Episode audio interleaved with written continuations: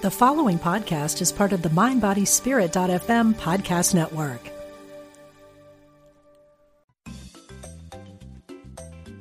You're listening to Unity Online Radio, the voice of an awakening world.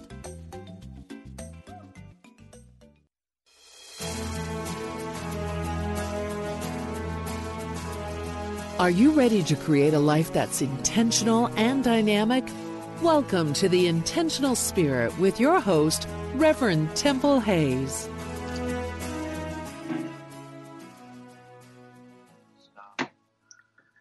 And welcome, everyone, and thank you so much for being on our show today. Wow, are you in for a treat? I tell you, it's just very exciting that we are together today. I'm talking with Brad Warner. He has written so many books. He's a powerhouse, and he teaches people about hardcore Zen. Brad, welcome to our show today. Thank you. Thank you for having me. I'm so delighted that you are here. And that being said, how did your life take shape? I mean, I know with us being intentional spirits, that's always the curiosity of our listening audience, is we like to know, like, what made you? I mean, how did you, you could have focused on golf, you could have focused on being a drummer. I mean, and you could still be doing all those things, but you have become really known in the field for your work with Zen. How did that occur? Well, it's kind of a mystery to me. I mean, I can tell you the trajectory it took, but why it happened? They can't pick it up through the microphone, then it should be fine. I don't know. Are we still on there? Oh yeah. Uh huh. Okay. Sorry. I thought I got lost there. No. So how it happened was I was a punk rock bassist for a band called Zero Defects, and I was doing that, and I was also a student at Kent State University, and I believe I was a philosophy major at the time. I changed my major a bunch of times, and I happened to take this class called Zen Buddhism, not really knowing anything about Zen Buddhism. I didn't know what it was and what I was getting myself into. And this class, and the teacher in the class in particular just kind of turned my head around, so I started doing the Zazen practice, which is a particular style of meditation they do in the Zen tradition, every day, and kept doing it. I ended up in Japan, not to study Zen, but to get a job. I got a job as an English teacher over there because I couldn't get any other job. And I met another Zen teacher in Japan who, after I was studying with him for about 7 or 8 years, he asked me if I would ordain, or he seemed to really, really want me to ordain. You know, it wasn't just sort of it wasn't exactly a request or like, do you want to do this? He sort of felt like I really ought to do this. And so I did that, but I was still working a normal, well, I wouldn't call it a normal job, but I was working a job with normal hours. I was working for a film production company, for a company that made Japanese monster movies, you know, the kind where the guys wear rubber dinosaur suits and walk around in little miniature sets of Tokyo. And but while doing that, I met this teacher, this Japanese Zen teacher, and he ordained me. And I didn't really have any desire to teach it, but he sort of encouraged me in that direction. I was writing anyway, and I was in the midst of being a guy working at this company. I was also an unsuccessful writer of science fiction. I was writing tons of things and sending them and mostly getting rejections. He encouraged me to write a book about my Zen experience, which I initially thought was a crazy idea, but I did it anyway because I kind of run out of other ideas at the moment, and finished this book about my Zen experience, which was, it ended up being the subtitled Punk Rock Monster Movies and the Truth About Reality. Hardcore Zen was the title. And it was about punk rock and monster movies and Zen. And I finished this book thinking, well, you know, if I couldn't get these science fiction novels I was writing published, this certainly is not going to get published. But I sent it out anyway, and somebody wanted that thing. and then to their surprise and mine, it actually became popular. I remember talking to the editor that I had for that first book, and he was saying, "Oh yeah, we'll probably go into a reprint in a year or so," and they were ready to reprint the book's first printing within like 2 or 3 months. It had sold out, so it became popular, and I've written 7 more books about Zen, including this latest one, Letters to a Dead Friend, about Zen. And yeah, but I don't know why me. You know, I feel like the least likely person to end up in the position that I'm in. I wouldn't pick me as a Zen teacher, probably. But there you go. Well, that is the funny part about the path that we're on, isn't it? It's the path we think we're going to be doing, and then where we wind up, for sure. I would have said that I wouldn't have been able to put all this together of where I would wind up either. And yet it seems that we're kind of shape-shifted in a certain direction, or we get denied one place so that we pay attention to another direction. And it is pretty fascinating. I'm also very intrigued by your book title, There Is No God and He Is Always With You. What is the essence of that? That's pretty, just the title of the book would want it make people want to read it like, well, excuse me, what did he just say?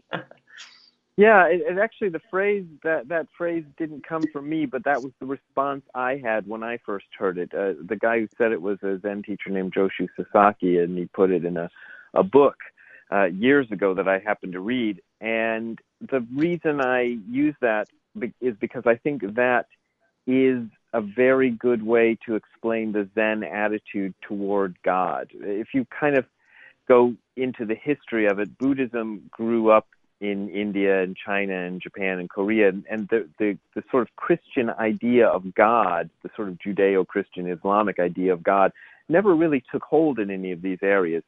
So a lot of times when people would look at the Zen Buddhist tradition or other Buddhist traditions, but Zen in particular was especially this way, they would say it was a religion without a God.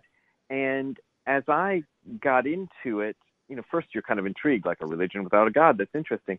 But as I got into it, I realized it's not really a religion without a God. There is a concept that exists or an idea within the Zen stream that is a very, very different idea of God, but it's not. It would be wrong, I think, to call it atheism. Although I know some teachers, including Stephen Batchelor, who I very much respect, he likes to describe Buddhism as atheism, and I think when he makes his case, he does make a good case for it. But the idea of God, it's so different in the Buddhist stream that it's very hard for people who've been raised in a kind of Judeo-Christian Islamic version of God to even recognize it, because there's no idea of a creator, you know, there's no idea of a guy who's on a throne and stuff, you know. Absolutely. We just finished a 7-week series, a book by Carlton Pearson, who walked away in his glory days. He was Oral Roberts' protege and walked away from thousands of members and huge organizations and said, I can't teach this anymore. And one of his books is God is Not a Christian, a Jew, a Muslim, or a Hindu. And I think that that's part of why the work you're doing is so important is we're helping people, and the work that I do is so important. We're helping people to see that we're talking both and.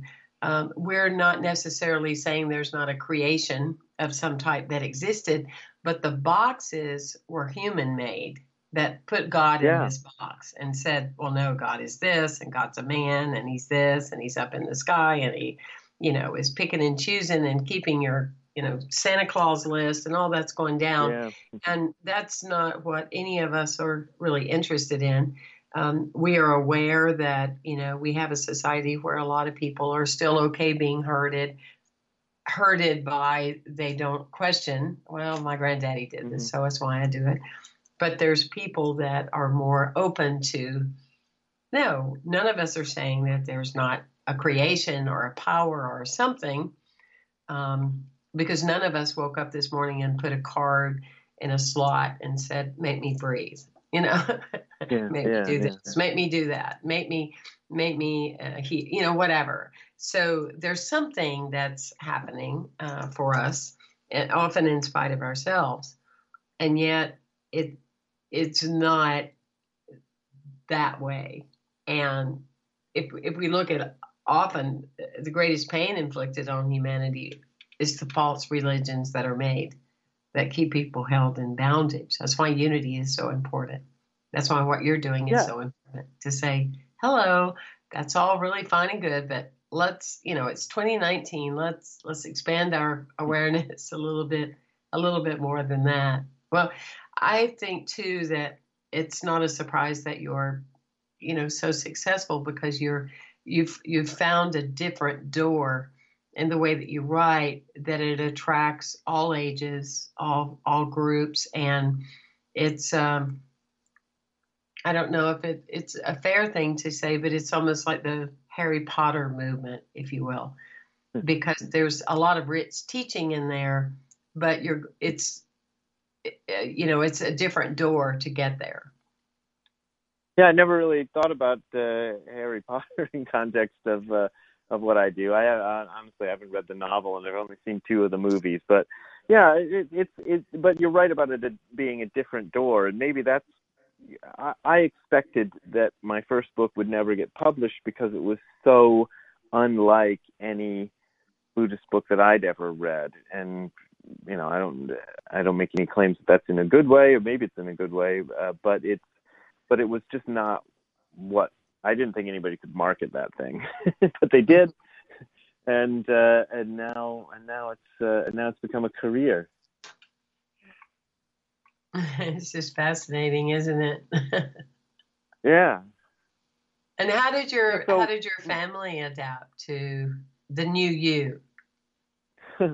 Well, my family's not. I don't come from a religious background, which is kind of the weird thing. And this might have served me well in terms of what you kind of brought up about this idea of God. Is I didn't grow up with a religion. We were these kind of, I think a lot of Americans and probably a lot of people all over the world end up like this. We were sort of nominally Christian, but that was just sort of a cultural marker, and nobody really knew about Christianity. Exactly. It just meant we had a Bible in the house instead of a Quran or a Torah in the house. You know, it was just, you know, whatever, but nobody was reading it. So I think, you know, my family and my friends sort of accept what I do and what I am, you know, for a living, and it's fine. Nobody in the family has taken any great interest in it. My dad did Zazen meditation for, I don't know, 6 months or so before he decided to just give it up. And as far as I know, he's the only one in my family who even attempted it. But, you know, it's relating to people who don't have a specific interest in these kind of spiritual things. That's kind of what I try to do in all of my works. Is I try to kind of envision somebody who wouldn't necessarily pick up a book about Buddhism, but who might be intrigued if they did. So I try to present a book about Buddhism that will appeal to people who are like that, who probably could get something out of it, but they're not gonna go buy the sort of books that are usually put out about Buddhism. Mm-hmm. Absolutely, just a whole spiritual movement. That's why we always say that we aren't religious at all. We are spiritual. You know, we find common ground, inclusive, not exclusive, but to find that common thread, you know, for all of us. Yeah. Excuse me, go ahead. Oh, no, that's fine. I was also excited and intrigued about your new book that just came out, Letters to a Dead Friend, about Zen. And your childhood friend had died. Was it a sudden death? Well, I guess, well, it was cancer, so it wasn't that sudden. He knew 2 or maybe closer to 3 years before he died that that his diagnosis was, they caught it very late, and it, he always had, the entire time he was looking at a really bad prognosis, and it finally took him. So, you know, there was a lot of waiting. The book is actually dedicated to 2 people I know, one more than the other, so I'm just kind of focusing on the one person, but they both, 2 childhood friends of mine died at almost the same time and almost the same age of almost the same cause. It was kind of weird that this happened. Yeah. But one of them I was much closer to because, you know, we'd stayed in contact better. And him I visited a couple of times while after he knew that he was sick. We both lived in different towns, but I went out and saw him and hung out at his house. And during those visits, I hadn't, you know, he knew what I did for a living, and but his relationship to me wasn't based on that. You know, a lot of people I meet these days, their relationship to me is all based around me being a Zen teacher, but this is somebody who I knew a long time before that became part of my life. So our relationship was more as friends, and I spent those, you know, I spent 2 different weeks with him and thinking, well, if he wants to talk about spiritual stuff, I'll talk about it and we'll get into it. But I didn't want to be like, if I'm ever dying of a terminal disease, the last thing I want is for somebody to come and try to sell me their religion, you know, because that would be kind of, you know, really difficult to deal with. So I didn't want to be that guy. I just wanted to let him bring anything up. And, you know, and a couple of times we sort of went there. I spent a long time with him during these weeks that I visited him, but it never really got into it. And after he died, I was on tour in Europe. I do this every year. I have a decent little sort of following in several countries over there. So I go once a year and run retreats and things. And I happened to be in Hamburg, Germany when I heard he died. And I was walking around, you know, kind of a little bit shell-shocked. I knew this was coming, you know, and it seemed really clear that it was going to happen soon. But the day it happened, it still took me by surprise. And I ended up sitting in this pizza shop in Hamburg, Germany with a little diary. And I wrote in the diary what became the first chapter of the book. The first chapter of the book is almost verbatim what was in my diary entry, which read like sort of a letter to my friend who had just passed away.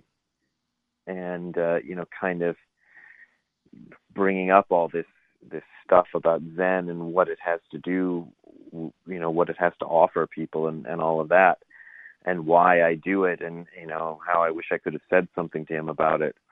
And that took a couple of years later. It took a while to come to fruition, but I set out a whole series of those letters, and that's what the book is, a series of letters to my deceased friend about Zen. Which is the, well, you know. And on the level that you're talking to your friend that has died, your message is so powerful, as I've seen parts of your book, because anytime we're talking about dying, we're also teaching people how to live, aren't we?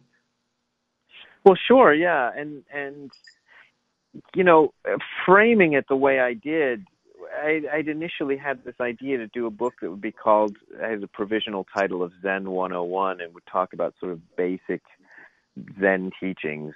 And framing it as a series of letters to my friend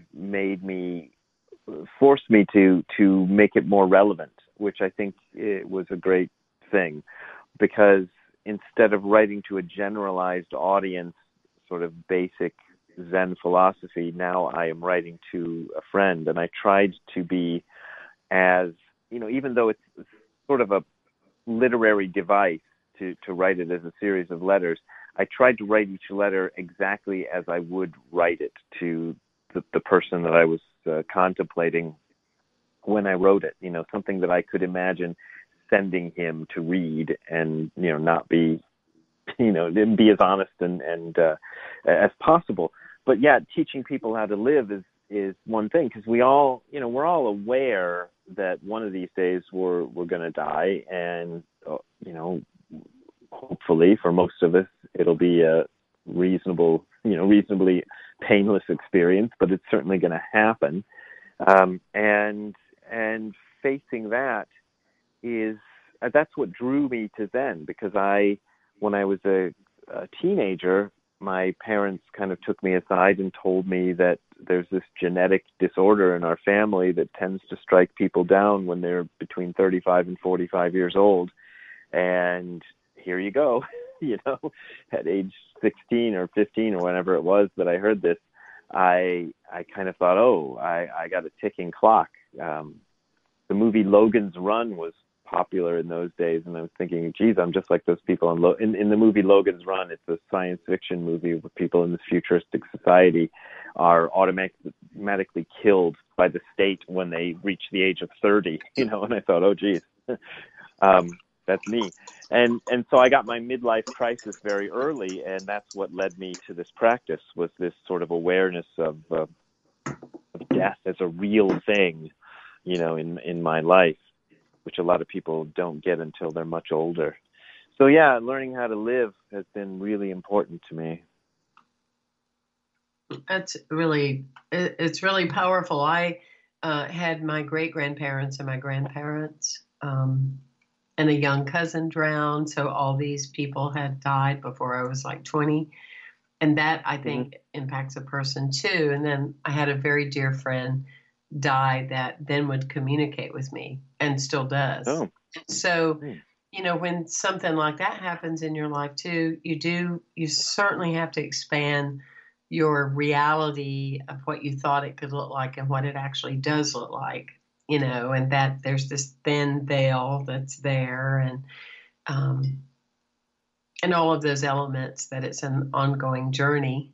That's for sure. I love the statement. Yeah, for sure. I love the statement. I'm sorry, I didn't mean.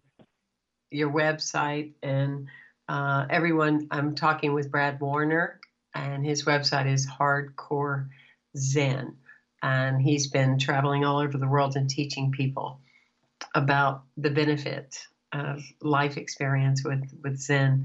I love what you were saying, that you were explaining to your friend Marky how you spend your time sitting, and meditating your life away. I thought that was a very interesting moment of defining that. It's a very, very significant part of your life, isn't it? Well, sure, and for somebody like Marky, the person on whom Marky was based, anyway, I didn't use his real name because I didn't think that was I thought that was better to just not use his real name. But to somebody like him, the person I'm actually thinking of, that I must look weird, you know. And I think about that sometimes in terms of a lot of the people that I knew before I got into this. You know, I got into this stuff when I was about 18 or 19, but I didn't talk about it. You know, I didn't. You know, I wasn't running around wearing, you know, Birkenstocks and saying, "Look, I'm into Zen." I kind of just, not that there's anything wrong with Birkenstocks, but you know, I wasn't one of the stereotypical people. I know the stereotype. And yeah, and so I, you know, a lot of people didn't really know about it until the book came out in 2004. By which time I'd been into this stuff for decades, and so it was a bit of a coming out. But I, you know, when I said sitting, meditating my life away, I'm just thinking, you know, to those people, I must look like a kook, you know, like, why would you do that? Why would you spend so much time doing this weird practice?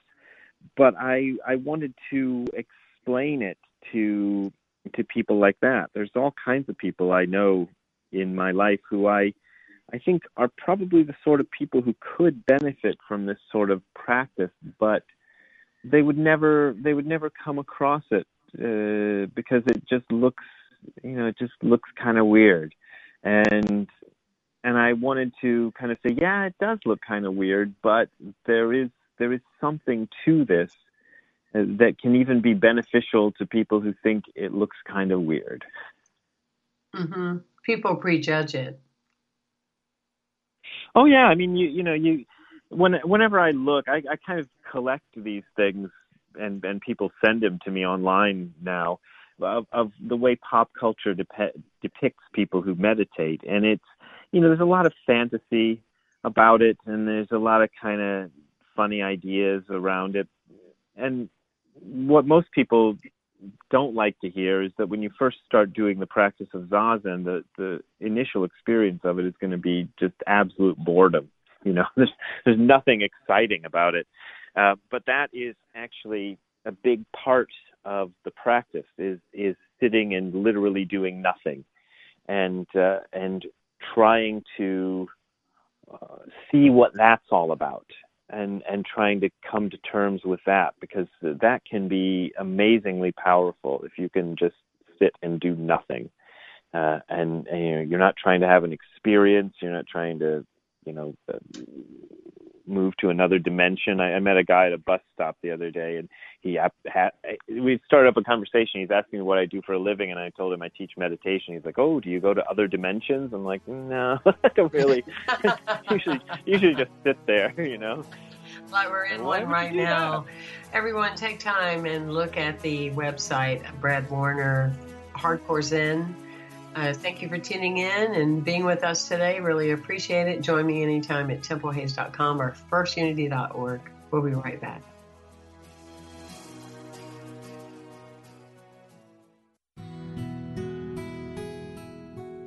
Discover the power within. Unity Online Radio. The voice of an awakening world.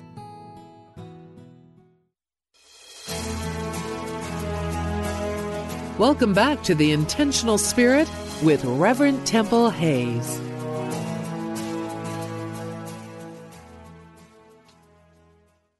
And welcome back, everyone, and thank you so much for being part of Intentional Spirit. You know, that's just how it's about everything, and how you are intentional with moving forward in your life. And we bring in guests such as Brad Warner today that offer tools and ideas and guidelines that can support you on your journey. And many of us have been well aware and into the practice of Buddhism, Zen, meditation. For Unity, it's one of our core threads since the late 1800s. It's been a key part of why we practice, and the necessary reasons and the benefits that we have in practicing. Brad, before we went to break, we were talking about that often, you know, when we use the word meditation, people think that I can't imagine doing nothing, or other people think, well, I don't like those visual things, you know, those guided imagery kind of things. It's just too busy for me or whatever. But, you know, I think that a key thing is that silence and quiet, it really heals and enhances the teacher archetype of being able to be in the flow of life more, not needing to be in control. And that, I work with my little girl about that all the time when she's getting all revved up about something, is to just take a moment, mm-hmm. take a breath, take a moment, take a breath. And often as adults, we think of certain practices as, well, I don't know, anybody could just do nothing. But the doing nothing is doing something, and it saves hours sometimes in a week of drama that would have never happened, attachment that would have caused pain that didn't need to be there, all of those kind of things. I think that that's often people think about what they're going to give up rather mm-hmm. than perhaps focusing on the things you gain. Oh, it's so true. I mean, there's so many benefits. It's kind of funny in the Zen stream, because one of my teachers' teachers had this famous line, Zen is good for nothing. And that's sort of an attitude that you find in the Zen stream. And the attitude is helpful in the sense that it kind of keeps people from expecting too much of the practice. But the fact is, I wouldn't have been doing it for over 35 years now if I didn't have some sort of benefit to it. And you're right. You initially, if somebody says meditate for half an hour or an hour a day, you're going, I'm going to give up an hour of my day. But it actually does make such a tremendous difference in the rest of your day that it doesn't feel like any sort of a waste of time. Initially, I started when I was in my late teens and I was a university student. So, everything feels like, I don't know, it's in high speed, when you're that age, and sitting still for 20 or 30 minutes is really difficult. But I just noticed such a huge difference between days when I did it and days when I didn't do it. To the point where I just said, well, I'm just going to do this every day because my days are much, much better. And it doesn't mean that every day is a fantastic wonderland of beautifulness, but it does mean that it's much better than the days when I don't. And that was the thing that kept me going for so long. It's one of the most important things I think about Zen practice is doing it daily and doing it even when you don't feel like it. This is one of the things that happens to people. They sort of expect something to happen, and when something isn't happening, they go, oh, well, this isn't, I shouldn't, why am I doing this? Nothing's happening. But the fact that nothing is happening is actually one of the great benefits of the practice, and the ability to do it even when you don't feel like it is one of the most useful things I've ever come across in the practice. It's just, getting down to it when I don't want to. I think that's where a lot of our breakthroughs come through, is when on the days we say we're not, that we still go ahead and push forward. That's often those are often the best days that we benefit so much, because there's something new we're going to have an insight about later on, or whatever.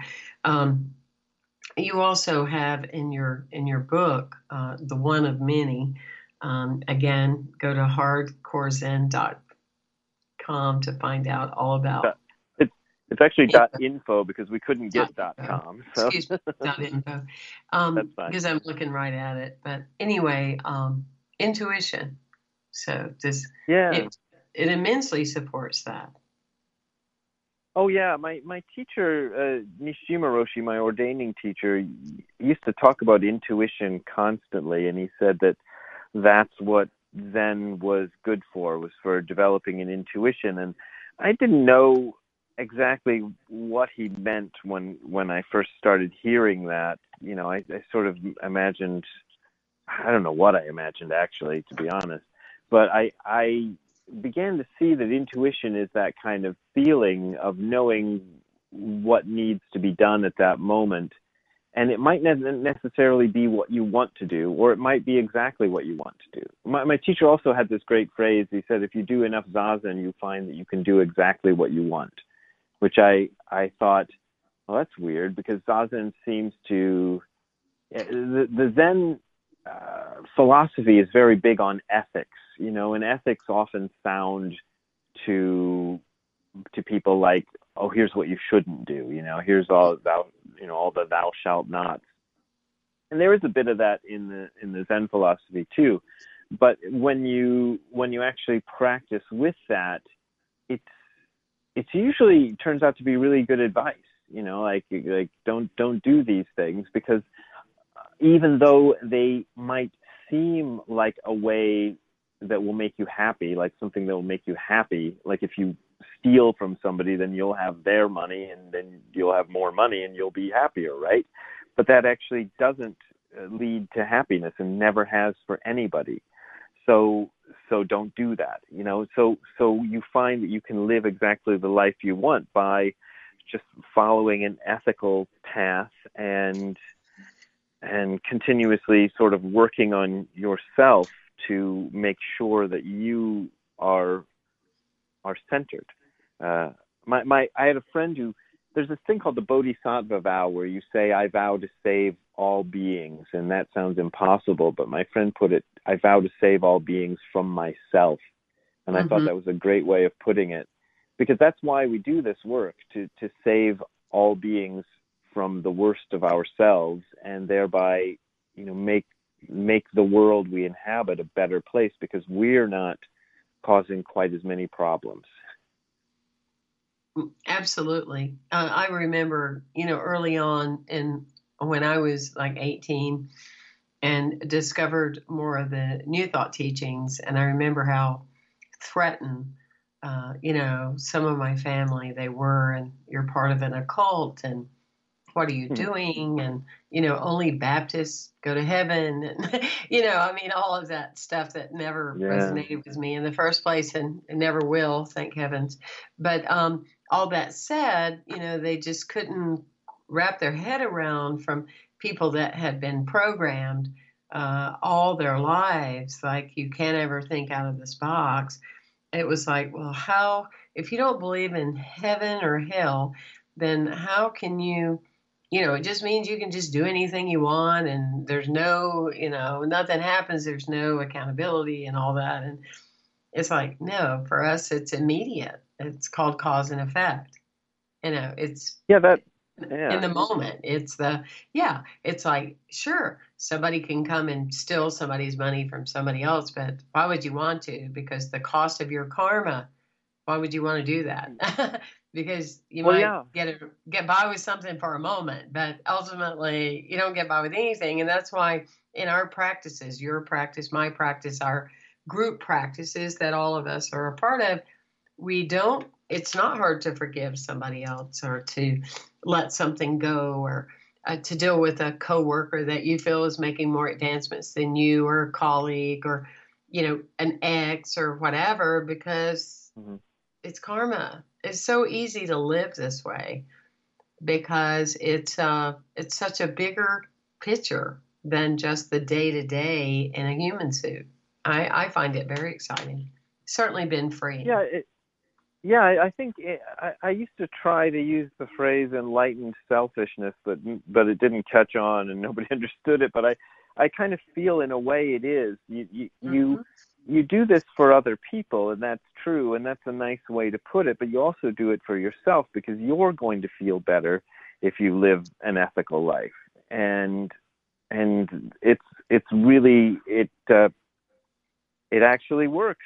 You know, I had my doubts about it when I first was exposed to it, and I tried it, and I went, oh, things do get better if you treat people kindly, and if you do the right thing. It all works out on both sides. So it's not just something you do to avoid causing harm to other people. You do it to avoid causing harm to yourself.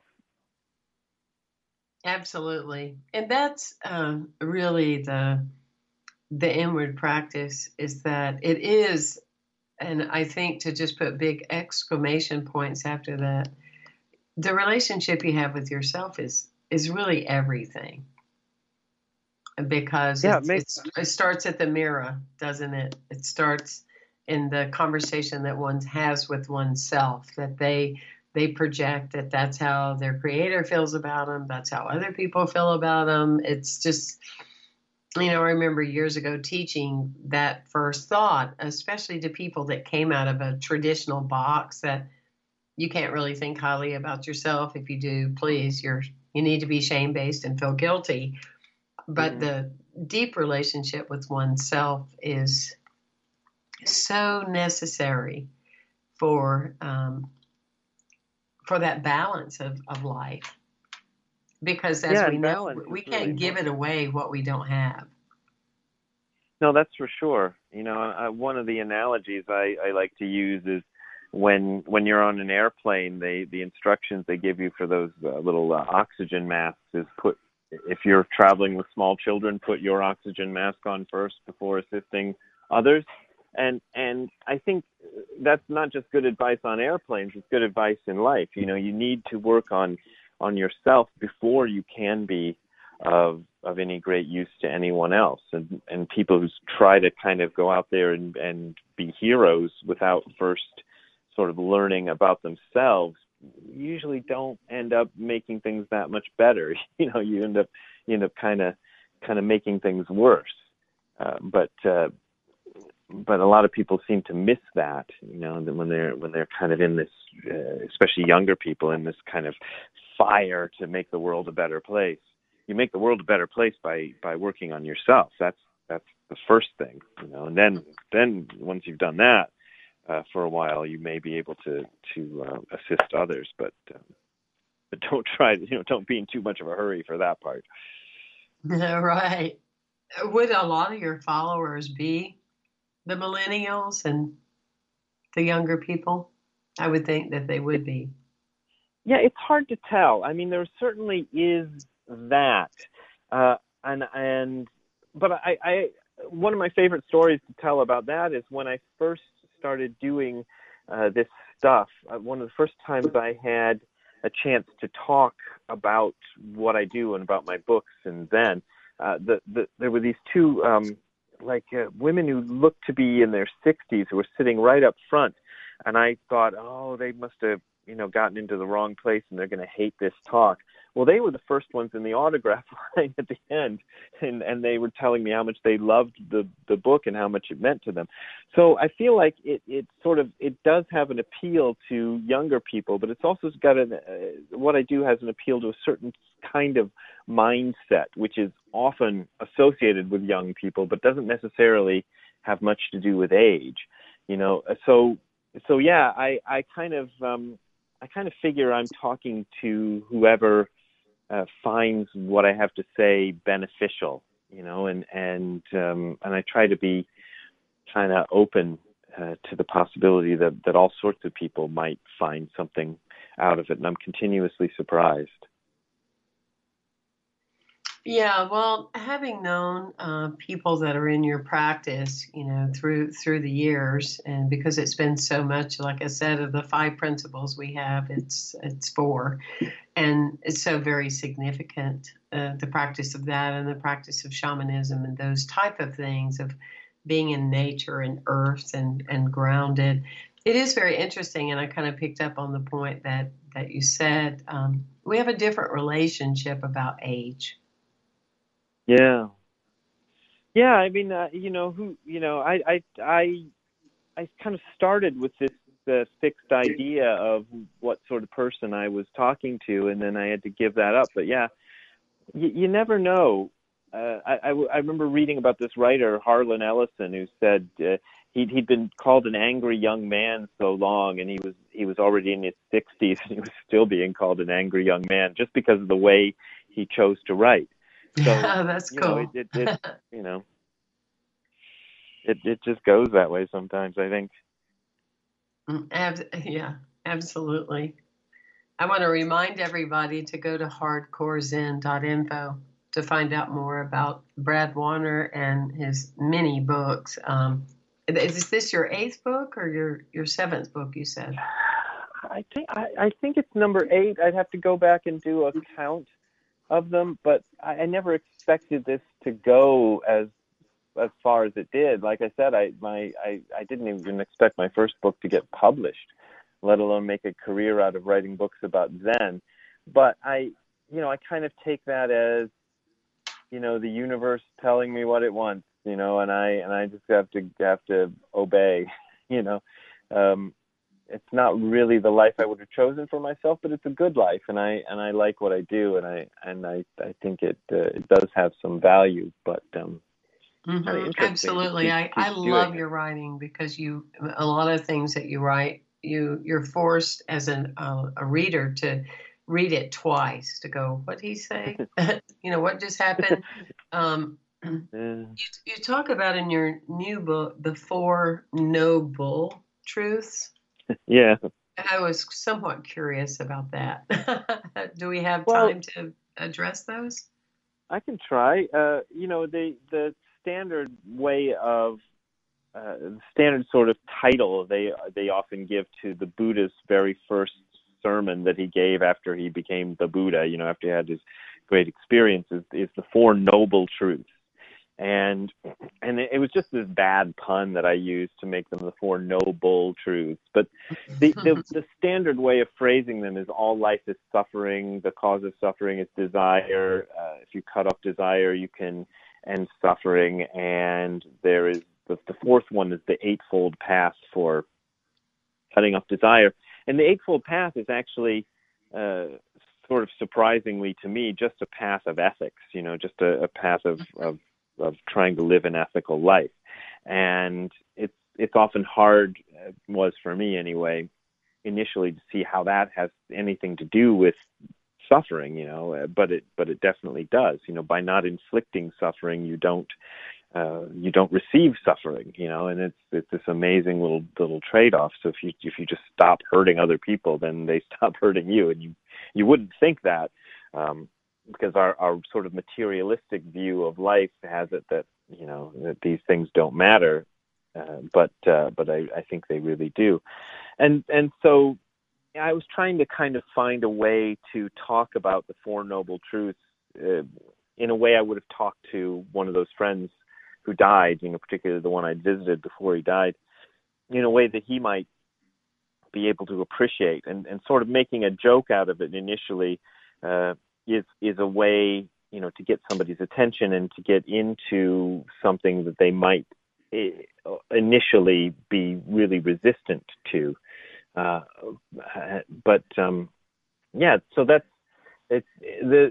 exactly the definition of the Four Noble Truths is it gets really complicated, but because my teacher he didn't like the version that says all life is suffering, because he said all life isn't suffering. Some of it's pretty good, but understanding that there's a kind of an undercurrent of dissatisfaction even in the best of experiences is really useful, because I think a lot of us don't ever notice that, but if you notice it, then you go, oh, well, I'm chasing after these experiences that I think are going to be pleasurable, but even those pleasurable experiences, as good as they might be, still have the same undercurrent of suffering. So you're still not getting out of it, even if you have a great, exciting, stimulating time for a while.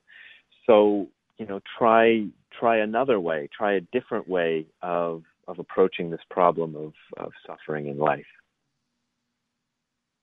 Yeah, that's really powerful.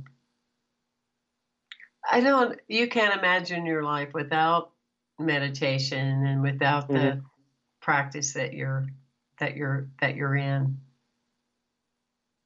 I mean, it's quite significant that you've been doing this since you were 18. Yeah, I mean, it is hard on this path when they're 50 or they've had a diagnosis or. Do you know what I mean? And certainly not all. I mean, we have Reiki masters here and energy people that have been doing it, but 18, I mean, that's a time that we're usually, I kept trying to drink and do it well, even though I knew better, so I applaud you in that. That's pretty significant. Yeah. A lot of people do. I don't know. Having that, what I mentioned about the disease that runs in the family, I think that really turned my head around. And I think at the time, I wasn't really aware of how deeply that had affected me.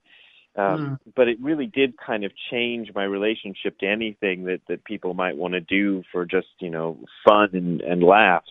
I'm kind of going, oh, I got to get serious. But, I think everybody comes to that at a certain time. And I did, at one point, I went back to writing novels, where I wrote a novel that I ended up self-publishing. But anyway, the main character in the novel was, and I didn't really say this overtly, but it was how I would imagine my life to have been if I had never done the Zen practice. And sort of I projected that into a character, and he was a big old mess, I couldn't, I couldn't. That guy was trouble. So I really feel like this has been incredibly beneficial. But as I said earlier, I don't like to talk up the benefits so much because that tends to get a lot of people, give them expectations. And I've seen a lot of people fall off this practice when their expectations aren't met. You know, they expect something to happen, and when the thing doesn't happen, they kind of go, "Oh well, you know, nothing happened, so you know, this isn't what I'm." You know, they think, "Oh, this is all a scam, the whole meditation thing, because nothing happened." But it really does take time to ripen and. And it's really worth the investment of time and energy, I think. Mm-hmm. Yeah, we find that to be true in our spiritual communities. You know, a lot of people come in through the years that are just wounded and want a quick fix. And often the greatest wounds require a lifelong commitment to them because they are continuing to build you through the whole process. And so quick fixes... They're nice, instant gratification, but it's about the long term. You know, that's really definitely true. Really, really significant, and that's what I share with people, and I've seen it. You know, for the 30 years I've been doing this, the people where you really see change, either discerning it or they make you aware of it, are people that continue being into the practice, staying with it, even when they don't want to, even when they don't feel like it, you know, those kind of things. And that a little bit here and a little bit there, it leads to a lot. It really does. It's really powerful. I really am applauding you today for the work you're doing and the lives that you're touching. And you know, we need your message out there in the world with those 126 people every day killing themselves in the USA alone. We have things that we can teach and offer or model in whatever way that looks like.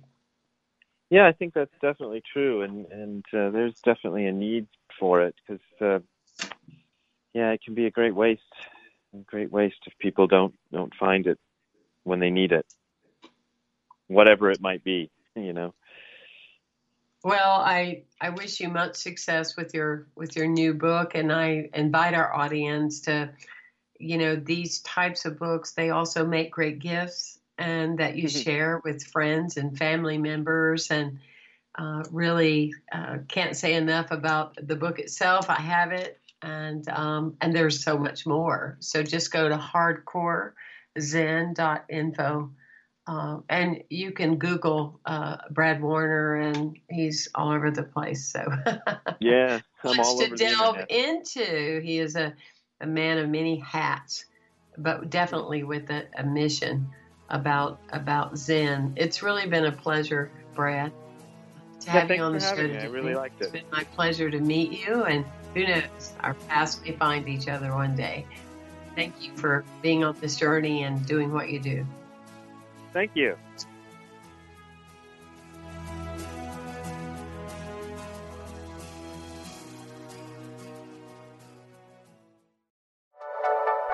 Thank you for listening. This is Unity Online Radio, the voice of an awakening world.